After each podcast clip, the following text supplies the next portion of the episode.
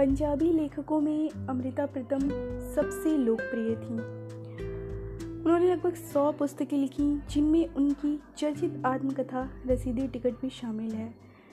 रसीदी टिकट में उन्होंने अपने जीवन के कई सारे पहलुओं को उजागर किया। अमृता की ज़िंदगी में तीन पुरुष आए। पहली बार उनकी बचपन में शादी हो गई थी, जिनसे उन्होंने तलाक ले लिया। उसके बाद जब वो लेखन की दुनिया में आई तो वे साहिर लुधियानवी से मिली, जो कि पेशे गीतकार थे, शायर थे। उनसे अलगाव होने के बाद वे इमरोज़ से मिली, जो पेशे से पेंटर थे। हालाँकि कहा जाता है कि अमृता पूरे जीवन साहिर से प्यार करती रही।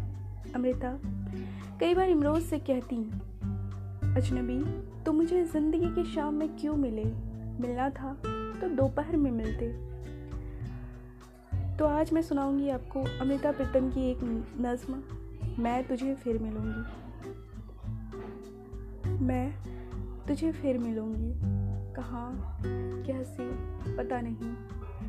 शायद तेरी कल्पनाओं की प्रेरणा बन, तेरे कैनवस पर उतरूँगी, या तेरे कैनवस पर एक रहस्यमयी लकीर बन। खामोश तुझे देखती रहूँगी। मैं तुझे फिर मिलूँगी। कहाँ, कैसे, पता नहीं। या सूरज की लौ बनकर तेरे रंगों में खुलती रहूँगी। या रंगों की बाहों में बैठकर तेरे कैनवस पर बिछ जाऊँगी। पता नहीं कहाँ, किस तरह, पर तुझे ज़रूर मिलूँगी।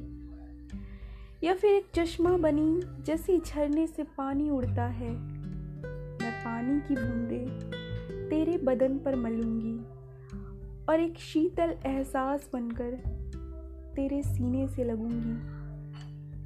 मैं और तो कुछ नहीं जानती, पर इतना जानती हूँ कि वक्त जो भी करेगा, ये जन्म मेरे साथ चलेगा। यह जिस्म खत्म होता है। तो सब कुछ खत्म हो जाता है। पर यादों के धागे कायनात के लम्हों की तरह होते हैं। मैं उन लम्हों को चुनूँगी, उन धागों को समेट लूँगी। मैं तुझे फिर मिलूँगी। कहाँ, कैसे, पता नहीं। मैं तुझे फिर मिलूँगी।